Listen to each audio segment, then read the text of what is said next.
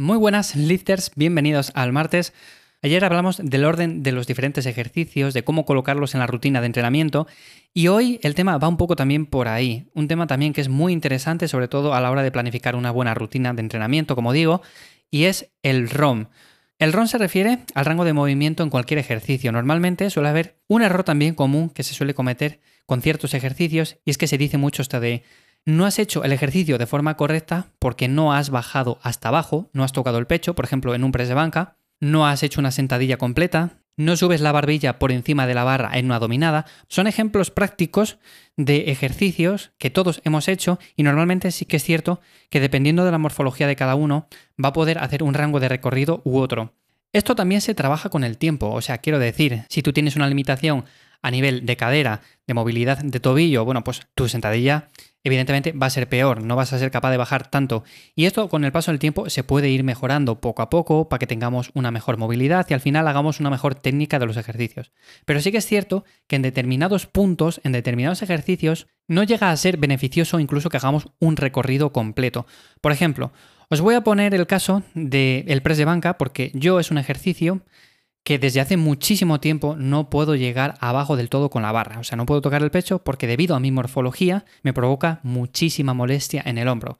A ver, aquí habrá personas que dicen, vale, eso lo que tienes que hacer es trabajarlo, sobre todo tener una buena retracción escapular, hacer un buen leg drive. Vale, todo eso está correcto. Bien, lo que pasa que no todos somos iguales, como digo, y unas personas tienen el torso más ancho, otras más estrecho, Luego la longitud de las extremidades también es diferente y en ese sentido el movimiento va a ser o más eficiente o menos eficiente. Normalmente los mejores powerlifters son los que mejores palancas tienen. O sea, siempre si os fijáis en alterofilia, eh, los chinos sobre todo son buenísimos porque tienen extremidades cortas, hacen sentadillas ATG brutales.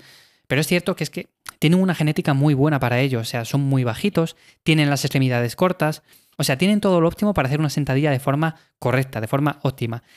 Y luego, claro, si esto lo extrapolamos a un tío que, por ejemplo, mide dos metros, que tiene unas piernas el doble de largas que, una persona de estas, pues evidentemente al hacer una sentadilla le va a ser muchísimo más complicado llegar a hacer una sentadilla profunda, una sentadilla ATG, en la cual haga una técnica de ese estilo también, que sea más vertical.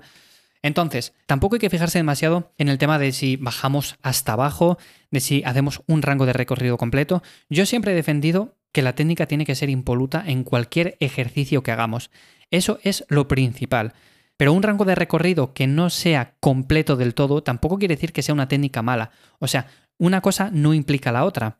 Al igual que hay personas que hacen un rango de recorrido completo y eso no quiere decir que la técnica sea buena, también hay personas que hacen un rango de recorrido corto y la técnica es realmente eficiente. Con lo cual, tampoco os fijéis demasiado si, por ejemplo, en un press de banca no sois capaces de bajar hasta el pecho porque notáis que tira muchísimo del hombro luego, que notáis muchas molestias ahí, pues simplemente bajar hasta una altura que os sea cómodo.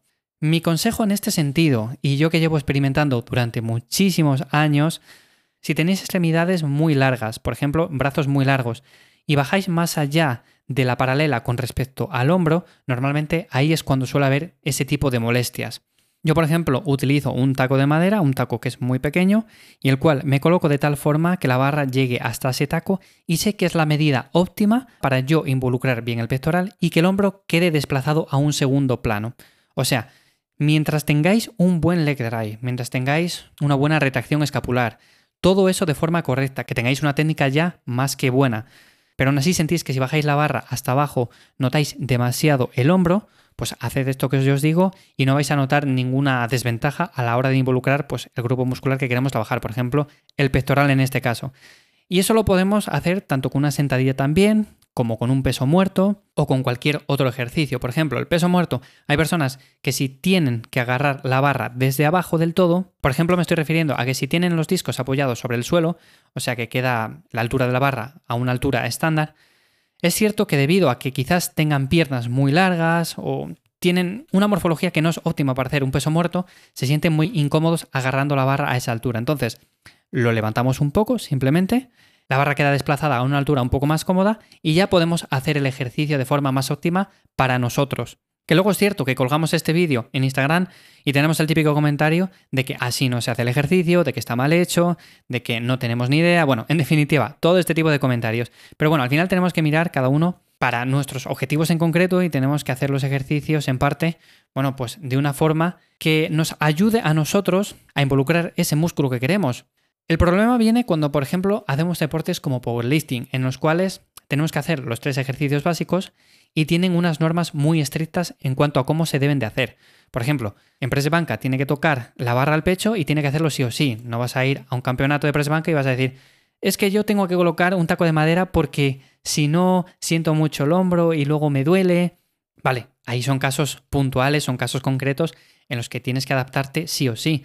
Hay personas que por un motivo u otro no tienen la morfología adecuada para realizar powerlifting, aún así lo hacen, luego sacan unas marcas que, bueno, no son las mejores, pero es cierto que, a ver, en cierto modo es normal también. Pero bueno, eso es otro tema aparte. Nosotros si queremos ganar masa muscular, lo podemos adaptar a como nosotros mejor sintamos el músculo en concreto.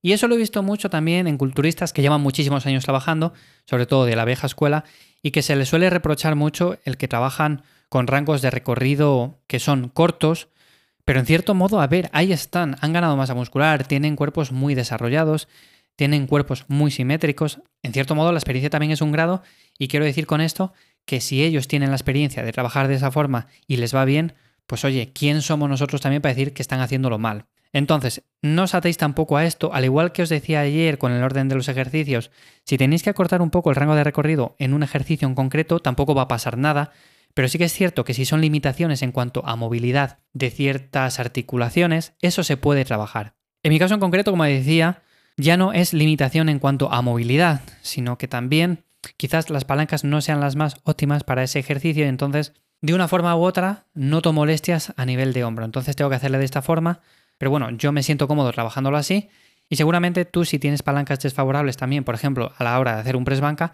te vas a sentir también más cómodo haciéndolo de esta forma.